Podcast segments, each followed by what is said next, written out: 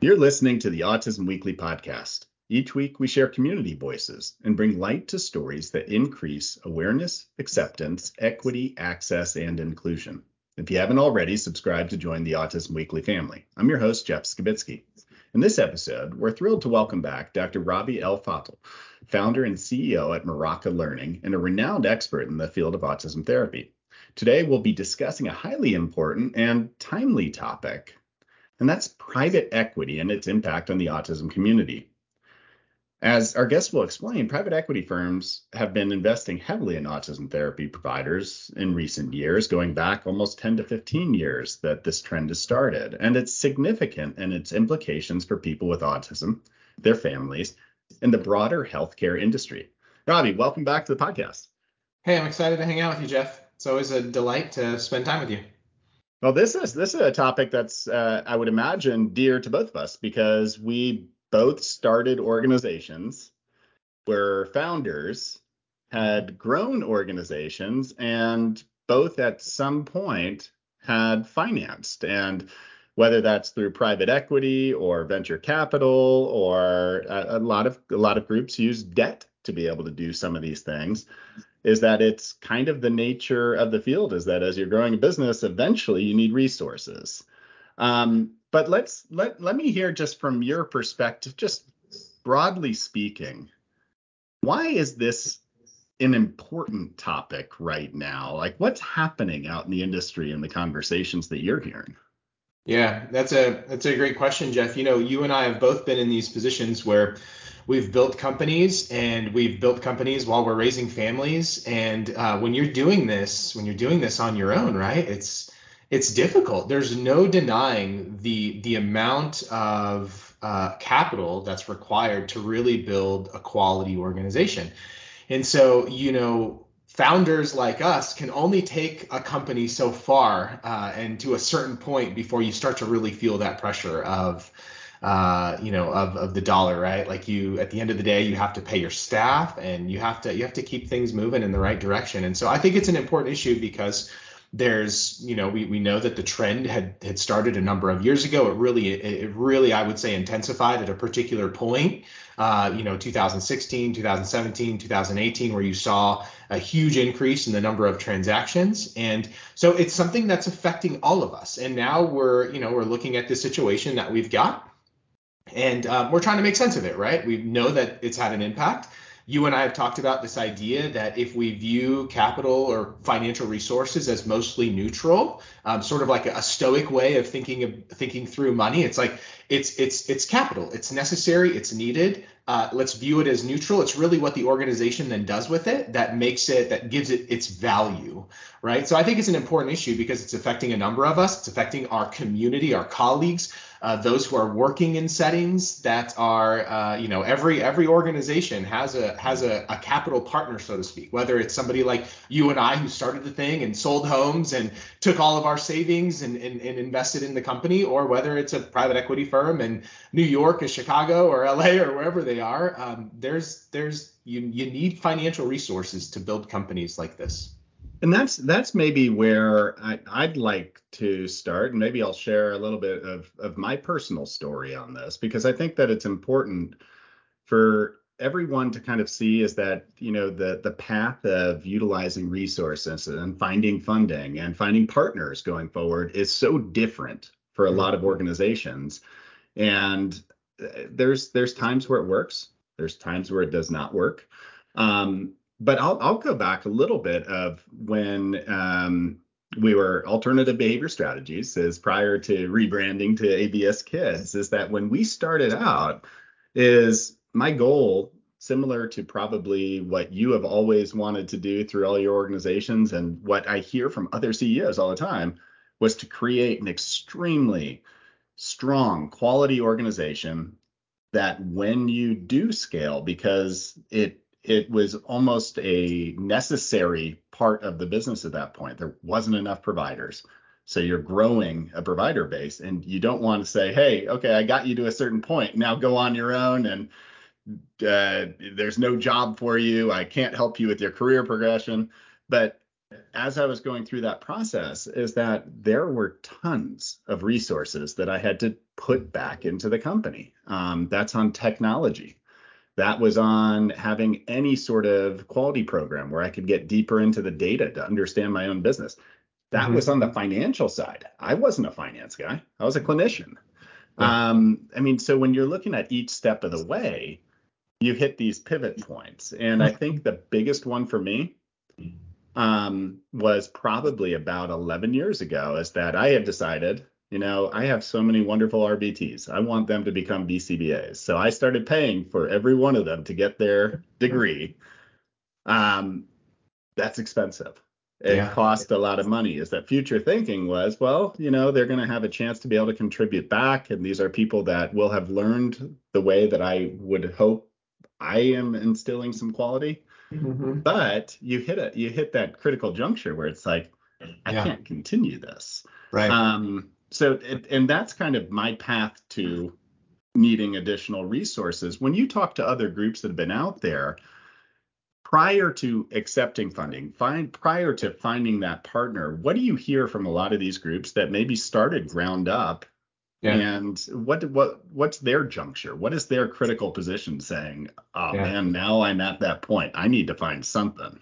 Yeah, I think it's a number of it's a number of situations, Jeff, that causes a founder to think think more seriously about those questions, right? I think for um, for me, there were a couple points. You know, I there were nights. I'm not kidding, Jeff, where I would wake up in the middle of the night, feel and I and I felt like I was sweating blood because payroll was the next day and we didn't have enough money to cover it. Like I'm not kidding, right? And in the meantime, I'm raising a family. I've got five kids, and uh, and it's like you just get you get to a point where you're trying to you're trying to move mountains for kids with autism and their families. You're trying to build the most you know extraordinary organizational culture and and you're trying to produce high quality outcomes and you know what quality costs more it just does so I think that you have situations where you've just you've you've depleted your financial your own financial resources. We sold our home uh, and took every penny of equity that we had and we invested it into our company.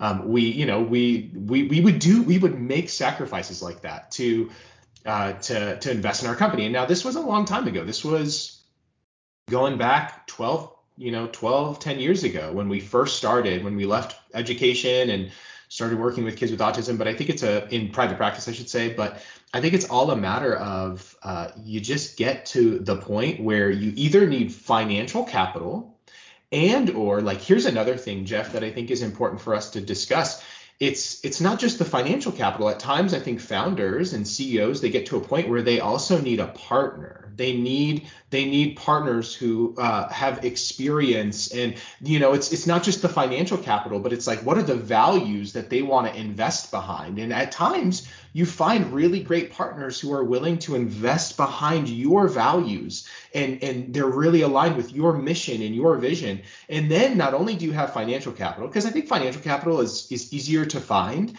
than um, like this this this idea of having a really incredible partner who's going to support what you're doing uh, organizationally to continue to expand access and uh, to to expand impact. We talked a little bit about this by text this week. I said, you know, McKinsey just produced this report and they they were talking about leadership in the new era. And the very first point that they made was it's it's leaders need to have a mindset that's impact over profit, right? Like we need to focus more on the impact we're making as leaders over the profit that our organizations are producing. But we have to be pragmatic. You need resources to build these things, to sustain and to continue building. So it's always a tension you have to hold, and it's not an easy tension by any means.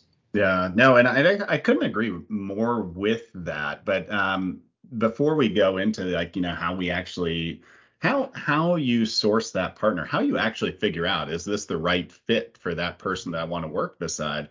There's one other piece to this that I that I personally found extremely helpful is that I didn't know all of the components of every one of those jobs that need to be done to the level that I needed in order to really operate a company the way that that my organization is operating right now. That meant that a management team needed to be there. I needed to have a a wonderful CEO, COO, CFO. I needed to have a VP of quality. I needed to have all of these positions where they're waking up every single morning focused on their specific yes. job. When I was uh, the founder, I woke up trying to do 10, 12 jobs. Yeah. And it, it honestly felt like at times I was like, you know, I, I have to prioritize one of these positions over the other on any given day because yeah. I can't. I'm not 12 people. Um, is that is that something that you hear from others as well as far as you know one of the biggest advantages of being able and whether this is private equity or you you have a nonprofit board and you take on extra grant money or whatever it may be wherever the funding's coming from building yeah. a management team is probably the biggest weight off of most pounders' yes. shoulders over time yeah could could not agree more you know one of the strategic advantages that organizations can uh, can discover through hard work and dedication is uh, th- there's there's this um, I guess I'll say it this way: never underestimate the power and influence of an effective management team. Management teams that are uh, that companies that have really strong management teams uh, can outperform companies that do not. So, and and by the way, we all know that management teams, high level leaders, and organizations, uh, you need resources to to to to you know attract and and retain top talent. And so, yeah, organizations absolutely have to invest in building their leadership team. You know, Maraca is a relatively, you know, we're a, we're still a very small company. We just opened our center last year in the spring, but you know, for a company of our size, we have a chief clinical officer. Like we're we're pouring every dollar we've got back into the company to go recruit uh, top talent because we firmly believe that um, that's more important than anything, right? Like we want to have the right team to go get the job done, and uh, that's that's the you know that's that's how we invest our that's how we invest our money. So yeah, you need a good team, and every leader who's running an organization on their own right now knows this tension of doing a lot of jobs. Um, and I'm like, you know, I'm 12 years in. Although Maraca's a, a new, you know, it's a startup. Um, I'm I'm I've been doing this for a while in this type of context. And so, like, I've just learned that the most I, I'm most effective when I have a strong team around me. So we we invest in our team. We invest in hiring great people and and trying as much as we can to give them really refined roles and responsibilities. Um, and it takes time to get there, right? Like it's it's that's not an that's not that doesn't happen immediately. But yeah, absolutely, you need a team of people and and uh, so I'm, I'm glad you raised that. I'm glad you raised that that question. I think that many founders are feeling that way. Mm-hmm. And I don't I don't want to drop the issue of the fact that that partnership of whoever it is that you are going to be working with, whoever is going to help resource the organization, is one of those partnerships that is a make or break for a lot of organizations. Um, the ability to find somebody who has a shared mission and, and value system the ability to be able to work with that people to be able to say hey as a founder i need these people on my board as well because they understand what it is that i'm working through and that it isn't just a board set up by the financiers of the organization um, I think that a lot of that comes into play when growth strategies are decided or when you're trying to figure out what's most important. Is it being able to get into new markets or is it being able to show a higher level of quality so that your growth in a specific market is there?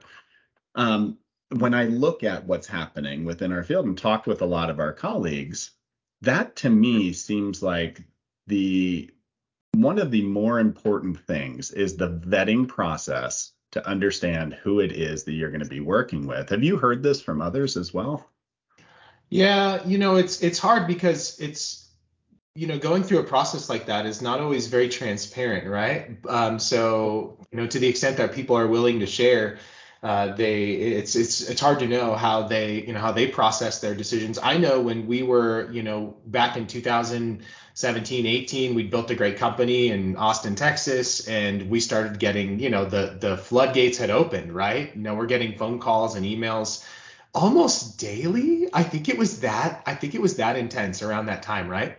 And so we, you know, we were like, we were very committed to what we were doing. You know, we were top workplace in Austin. We were, you know, accredited with the highest level of accreditations. Like we were just really performing on a high level. Uh, and so, but we're still paying attention to what's happening around us. So we would take we would take phone calls, we would have meetings, and absolutely, like you have to um, you have to really pay attention to the verbal behavior, the interactions you have with potential partners. There were times where a potential partner would say just one thing, and it was it was a single data point, but we just felt it made us feel a certain way, right? Like I remember I remember one time I asked uh, I asked a, a, CEO of a platform, you know, a newly formed platform who was interested in acquiring our company. I said, hey, um, why why is your you know why is the PE firm that's backing you why are they interested in in autism? You know, of all things, it's like really hard work and there's a lot of challenges and it's a it's a very like it's a very new industry and and it's just a, it's a lot of work. It's very challenging. And he said, "Well, Rob, that's simple. It's because you're doing all the work, not us." and I was like, "Okay, this is probably not the right partner. I, I'm not interested in your money alone. Like, I, I want a partner. I want somebody who's going to be there with me in the trenches and, and help me build this thing. And so I think that the the process by which you determine a partner is different for everyone, and it's really aligned with your values, what you want uh, and, and what you value as, as an individual, what your organizational values are, what your vision and mission is. So there's a lot behind that. Um, and I have numerous stories just like that where you know this this this CEO comes and sits in our conference room and tells us why we should sell the company to them or partner with them and they were just you could tell that the their aim was primarily money it's mm-hmm. profit. It's this it's this concept of supremacy of money. You know, to what extent at the end of the day do we make decisions based on what's good for the financials over what's good for the people? And and I think you can, you know, people who are discerning could likely tell um, by spending time with, you know, with those that are interested in in partnering, quote unquote, partnering with you. Yeah, what's what's your thought though on on the fact that you know if you do focus on that impact, you focus on the quality, you focus on the ability to provide the highest quality care. Does that not almost always turn into the financial gain if your focus is really on the right things most of the time?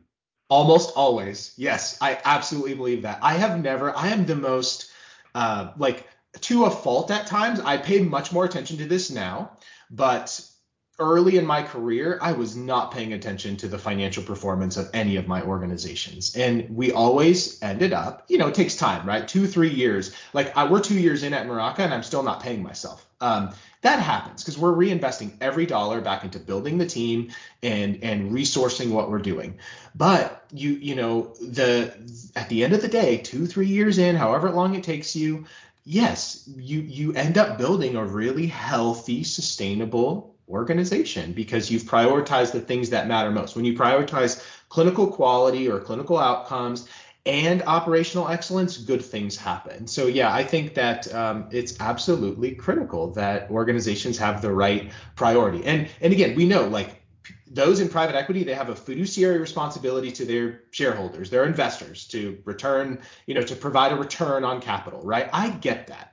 Uh, but responsibility doesn't mean priority, you know, like you should prioritize the right things. And I, I just am absolutely convinced good things will happen. This probably comes back to this idea of uh, short versus long term thinking, right? Like we get mm-hmm. very short term focus. We're very focused on this quarter or even this month.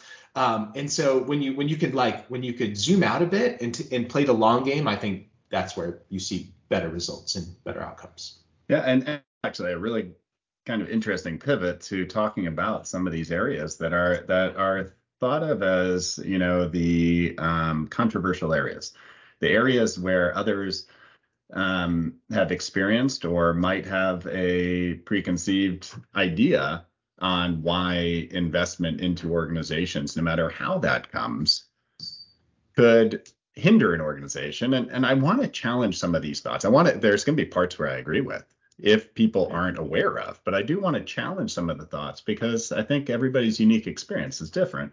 One of them is the the idea that having extra investment and and I'll and I'll think of it through private equity it correlates to a decline in patient care. And I could see that happening for group for groups that say, "Hey, I'm going to put growth over training." hey, I'm going to um, try and bring in way too many people and not look at the quality, not look at, not have some way to be able to evaluate performance and to be able to make sure that I'm there to support that level of clinician that's out there.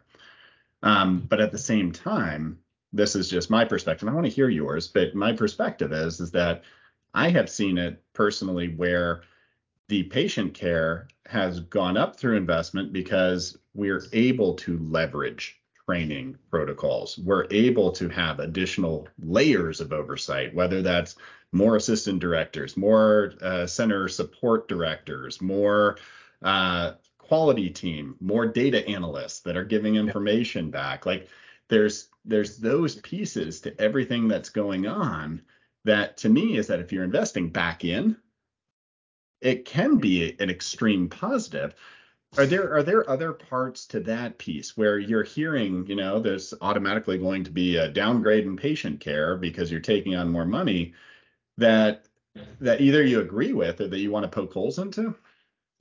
Yeah, you're right. There's, I think you have to treat just like just like trying to treat every patient with the same treatment plan. Um, we all know that everyone is a little bit different. Every organization is different. Every uh, leadership team and and and board of directors is different. So I do think that there's numerous. I think that there are cases where this goes really well, and an infusion of capital into a company uh, ultimately results in better outcomes because you you have a, a, more refined team. You have you know you can go out and, and attract uh, talent that can help you continue to improve clinical outcomes. And so yes, absolutely, there is a narrative that that very much supports a capital investment into the industry, right? There's just no denying. I mean, and we'll take it like We'll take, uh, you know, uh, Maraca as an example. So we're, we're not private equity backed. I, we were we're funding the, you know, the the launch of the company. We've invested to the penny.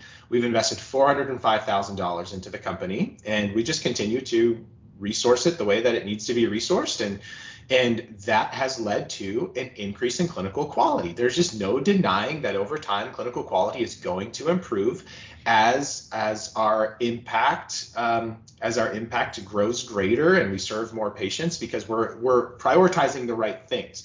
Y'all and what you're doing, you're prioritizing the right things. You're putting the right players in place to to do their jobs and do them exceedingly well.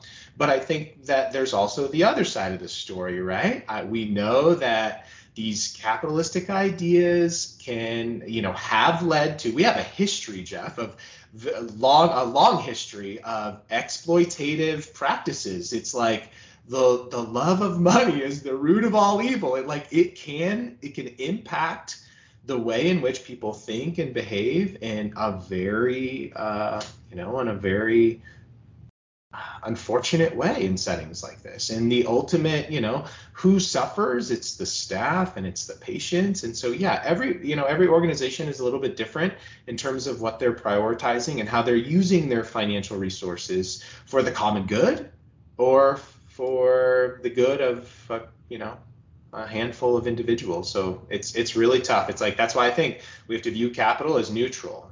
It's, mm-hmm. what we do with it that really yeah. makes it I mean, I, I think that's I think it's spot on. Um, I, I do see is that you know if you get caught up into um, growth as a growth engine instead of growth as in quality access, serving the community, understanding the needs, making sure you're supporting everybody who's working within the organization, and you think of it of a race to get out there and start putting flagpoles up all over. And I think that I could agree with that because when you're looking around the landscape right now, is that the organizations that maybe didn't take that mentality and took the resources simply to say, okay, I now have additional money. So what I'm going to do is go and just hire and not support. I'm going to put up structures and not have anybody to be able to manage it effectively.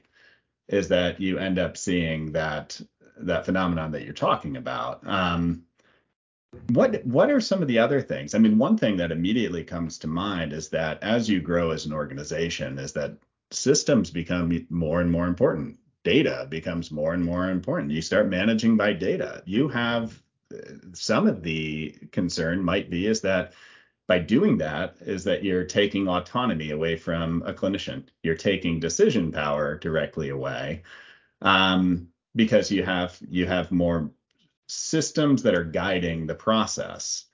Um, I see this as a double-edged sword again.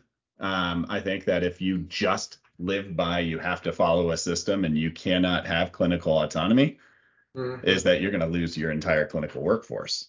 Mm-hmm. I don't think that they're going to buy into that.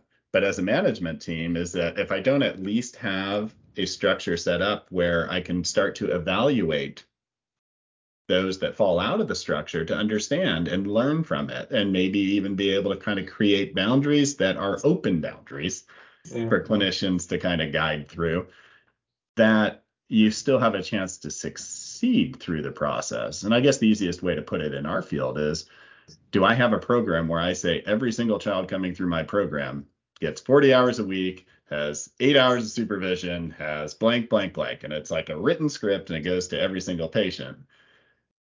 That to me sounds business oriented and not right. Clinical oriented. Uh, do you see that as part of the pushback that you're seeing as far as the discussion of financing healthcare? Yeah, you know, you and I at some point are going to talk about the. I think we're going to talk about the red flags, green flags kind of uh, concept in in our field and identifying some of those red flags. And yeah, absolutely, like having a, a standard model that that does not take into account a learner's individual needs is absolutely something that we should be concerned with as a field, right? Um, it's it's like, and I know this this quote could be controversial, but it's like the the equal treatment of unequals is the greatest inequality. You know, we, we, we cannot treat every kid the same way and, and, and put them through the same exact model. So to, to your point, Jeff, I think that organizations absolutely need really strong systems. There's just no denying. And systems are, are there. It's like a, um, it's like the, the framework of a home, you know, or the foundation of a home. It's there to really uh, allow you to build good things. You, you have to have them, and they, you know, good systems that are well designed uh, really do help with minimizing burnout and fatigue because you just you can rely on systems and process. And so, and it does, you know, having good systems is not uh, it's an investment. We're considering a software right now that's a, in addition to all the other things we're using. And I was calculating the costs actually just this morning, and I thought, thousands of dollars a year to use this new system but I think it's gonna it's gonna help the team. It's gonna help them know um, what the process and the procedure is in certain situations, and you know how to do all the things that a clinician needs to do day in and day out. You know, you and I both know this because we're both clinicians as well as you know entrepreneurs. But there's like hundreds or thousands of like things that happen all day, all week. It's like the number of things always happening. Uh, it's it's like it's hard to get your mind around. So having good systems is absolutely really important. Um, you mentioned autonomy. We've had a lot of conversations recently in our um, in our, on our team just regarding uh, like how much clinical judgment we give to staff and and how much you know again moment by moment decision making they're they're able to they're able to have and so um, yeah these are all like really important conversations um, but you know you're asking about concern with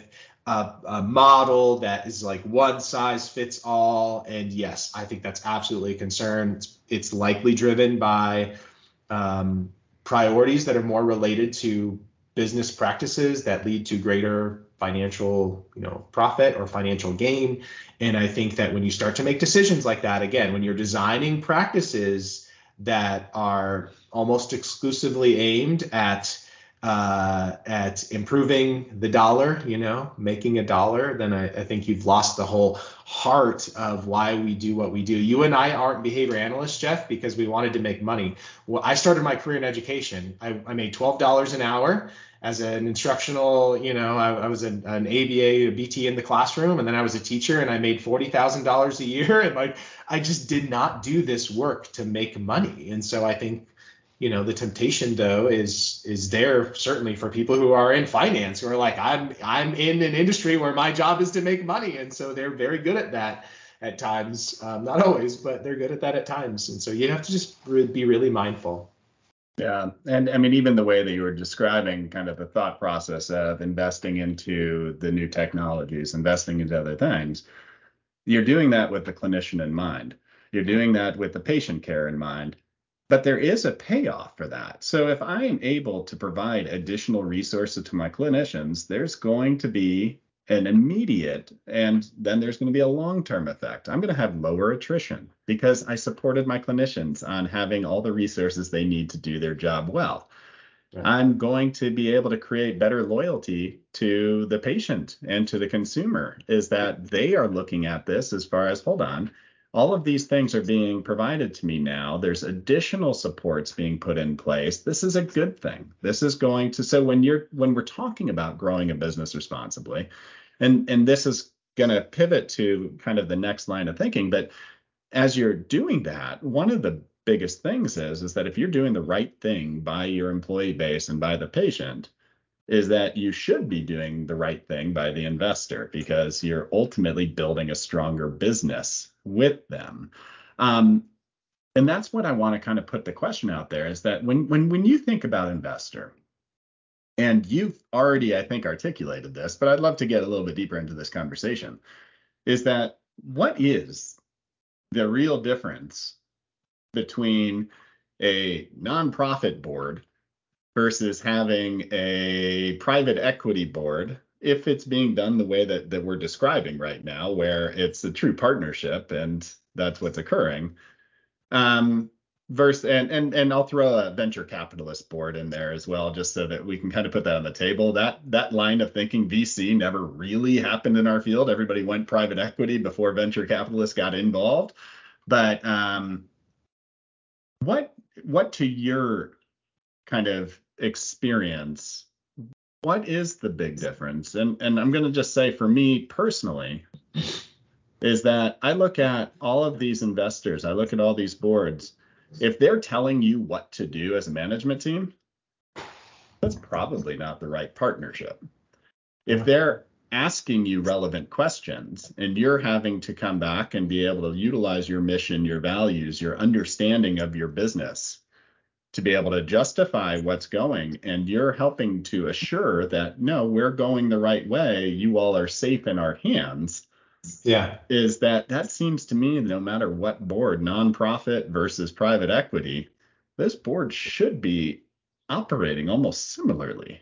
But i mean what's your view on that well, if you can trust, if you can trust the management team, um, I and I do think about it from both perspectives, right? I, I have like I'm I'm a director on the board, and I think like uh, a shareholder. I put my shareholder hat on at times, and then I think like you know the CEO, like I'm the operator, I'm running the company, and I have to I have to balance those those two different roles. So I do play two roles in the organization. I play my shareholder role with my wife Katie, who's also a behavior analyst, much better at everything than I am. So I'm thankful that she decided to take a chance on me a long time ago. Uh, and here we are, three businesses in and five kids.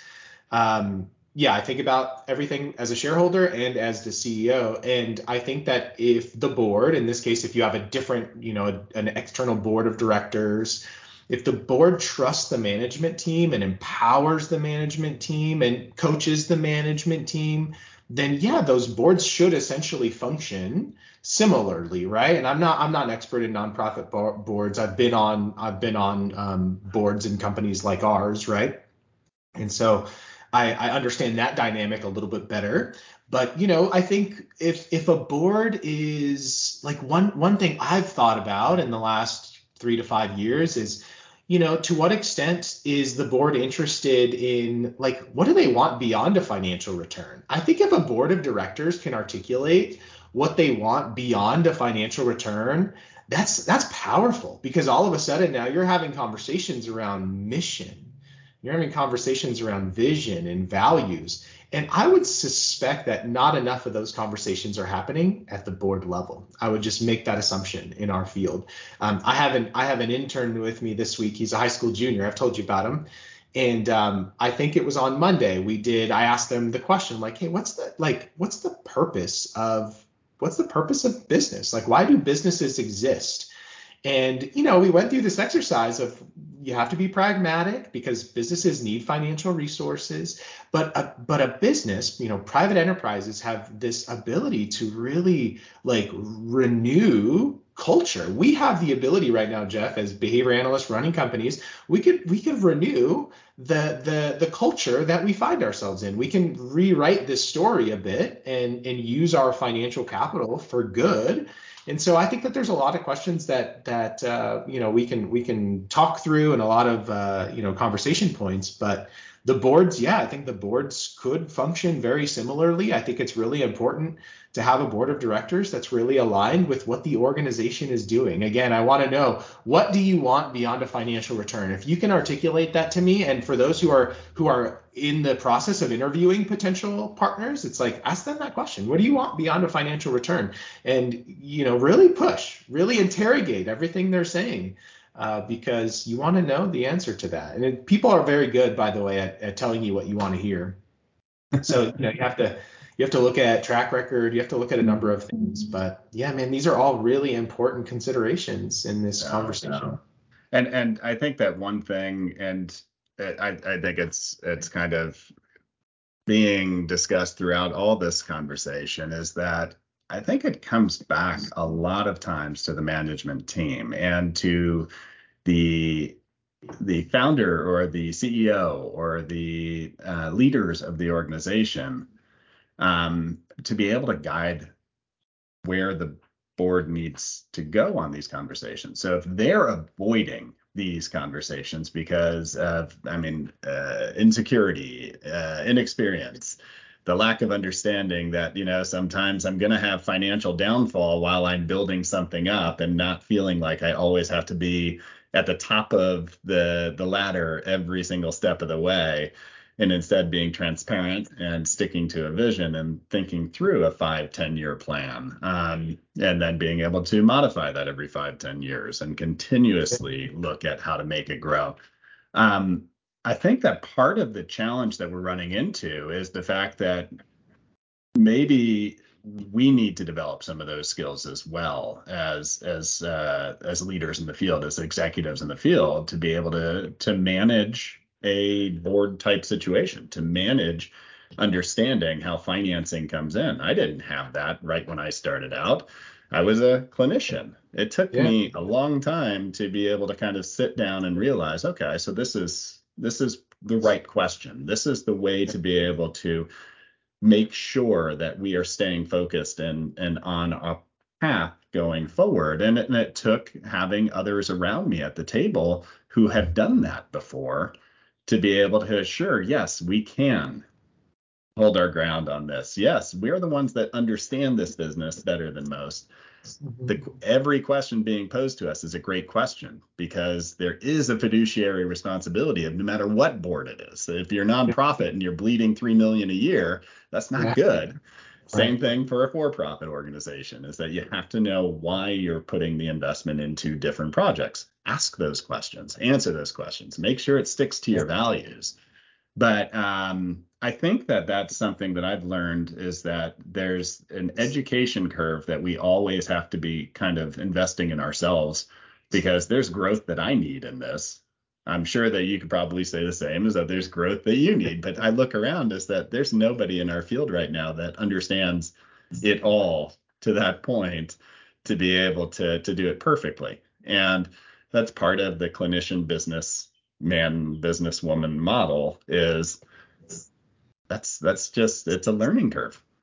Yeah, it really is a learning curve. You know, I've I've learned a lot over the last 12 years. I mean, my goodness, and I'm and this is you know starting a starting a company, um, transitioning from the security of working as a you know in, in public schools and and uh, going into going into private practice, starting things building things that that was so it, it was really difficult. Uh, the number of times that i wanted to give up uh, i mean I, I, I couldn't count them. It's just like there's so many opportunities that that were inflection points for me where it's like we could really just shut this thing down and go back to public school um, the temptation was there and it was strong but we just you know we kept our hands to the plow we kept building and i'm glad we did uh, because I've learned so much. So you know, you're asking you you asked the question, or you know, you you presented kind of this this this argument for the need for us to educate ourselves and to really invest in in developing our skill set and that you know absolutely like put myself on a path a long time ago where i realized i'm not doing a good job at this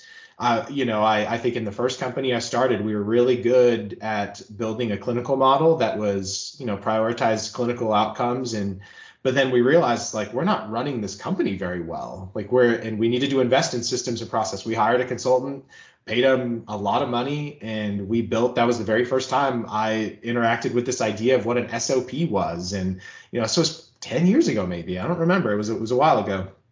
And it was such a life it was such a life life-giving experience because we started investing in systems and process and and in the development of those types of things and i learned so much at that point and yes part of that is learning to be a CEO. Like, what is a CEO's responsibility? We're actually educating our team on these ideas right now. We're, we're putting content like this and learning management systems. We're ha- it's the focus of staff meetings. We're trying to get our team to um, you know, we're, we're bringing them alongside us and helping them to understand like what is the responsibility of a CEO? What do they do? And part of what they do is managing a board and and and being kind of like the you know be, being the person who stewards the culture and and make sure that they're like the we we talk about it like they're the oil or the grease to the machine. You know, they're not they're they're not always you know producing a lot of deliverables but they're really paying attention to whole how the whole thing is working i think Tony Hsieh from Zappos, he said that you know the CEO is the the architect of the greenhouse, and he's really you know he or she is really there to make sure that all the plants are flourishing and thriving, and and and then they have to relate to their capital partners, and they have to learn to manage that expectation, and it's so much pressure and so much work that I think. Uh, you know, we should absolutely be having these conversations and we should be investing in one another as CEOs um, and, and other people who are in these positions where they have to like report to a board. And they have to try to they have to try to tell a story to the board as to why they're doing what they're doing and why they need the resources for this and and why maybe this margin is unrealistic. And like there's just a lot of conversations that have to happen. And yes you need the you need the soft skills and you need the the executive skills to be able to manage all of that well. And it does not happen overnight. It's taken me a long time to be where I'm at today, and I still have a lot of like I still have so much to learn, Jeff. I'm in I'm in the same boat, but at, at the at the same time, what I would say is that as clinicians, we've always been really good at being able to talk through clinical issues, talk through failures on clinical programs. Yeah. Um, one of the one of the biggest um, areas where I felt so much support was being able to kind of meet with other CEOs within our industry, other presidents within our industry to talk through, hey, you know, these pains are real. Yeah. I had a failure today. This is the failure I had. Let's talk through how have you all been successful with this historically? What do I need to learn from this? What did I where was where was it that maybe I took the wrong direction? Because I think that we're all scared to fail on the business side yet we're open to a clinical misstep because we feel like clinically we can learn again. I don't want to show any holes in my business plan. I yeah. think that we have to be transparent on both sides and build a community around us where we have peers that we can have these open conversations with and learn because otherwise these conversations where you're saying that funding alone is the bane to an ABA organization I I I think I disagree with that. I think funding can be a bane. It could also be a huge boom if you have the right management team to be able to utilize it correctly and you're working correctly to be able to guide a board on that process and get buy-in to show them that your vision's working. Um, but it takes being able to have a community of CEOs to learn from each other because none of us initially who are clinician first yeah. came in with that skill set. So we need to rely on one another. Yeah, we had to learn it. I, I tried to invest as early on as I could in in surrounding myself with people that were coaching me to help me think differently about everything that I was doing.